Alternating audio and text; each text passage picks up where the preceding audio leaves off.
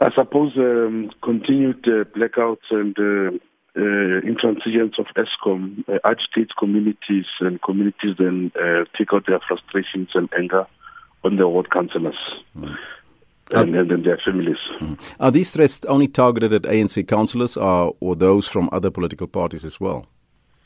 Well, generally, the the ward councillors in Johannesburg, uh, in the Eskom supply area, in the poorer areas, in the townships, in the informal settlements, happen to be ANC councillors.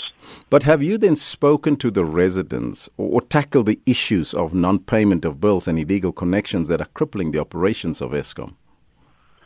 Well, we we did say to to Eskom that uh, we've had meetings. We we have spoken to communities about uh, about payments. Of course, there are issues of historical debts. Um, issues of in, inclining block tariffs that uh, that uh, needs to be explained to to communities. Um, so, so, so there are two issues, and there are, there are other committee, committee members who are paying, others are defaulting. So our our attitude is that fix the supply and deal with credit control.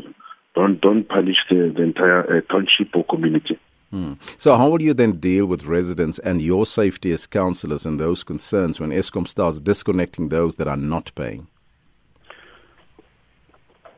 I, I suppose it is part of uh, our civic duty um, as leaders to to explain to, to communities that even the president made a call that please pay for services you consume, especially as they relate to electricity and water. Um, and, and, and, and many communities, many, many, many households are willing to enter into, into uh, arrangements with Eskom for historical debts. We did say to Eskom um, they need to consider to factor in indigent families because the city of Johannesburg and many municipalities who constitutionally are um, obliged to provide electricity, uh, the, the distribution of electricity is a municipal function, but there's an anomaly that there are many Eskom supply areas, which is fine, but they don't have indigency policy to, to cushion the poor. Um, in the city, city power supply areas, we do cushion the poor with about 50 to 100 uh, kilowatt electricity free per month. So, so we said to them they must consider that as well. Uh, what are your demands from Eskom? Because your areas include Ivory Park, Diepsloot, Soweto, and Orange Farm. Yes, and then and look, the, the greater, the whole parts of Soweto except Sipiso are supplied by Eskom. So, so our, our, our main demand is please uh, ensure that the supply of electricity to those areas is reliable.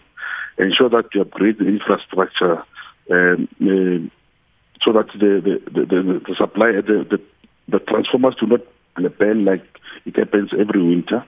Um, and then, of course, we together with yourselves and the community organizations need to deal with this issue in the culture of land payment, especially of electricity. But, Mr. Makube, we're also aware that Soweto is one of the biggest culprits with billions of rands outstanding of, uh, for electricity payments.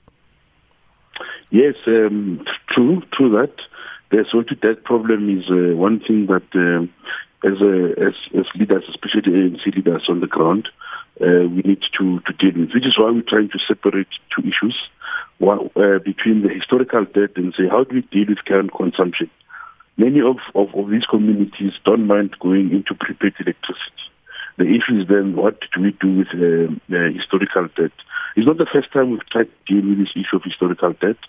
Um, when when when Malusi Gigaba was the minister, uh, we tried to engage the issue and say, what do we do now? Uh, it's only that because of uh, political issues, uh, reshufflings, we could not continue uh, mm-hmm. with that process.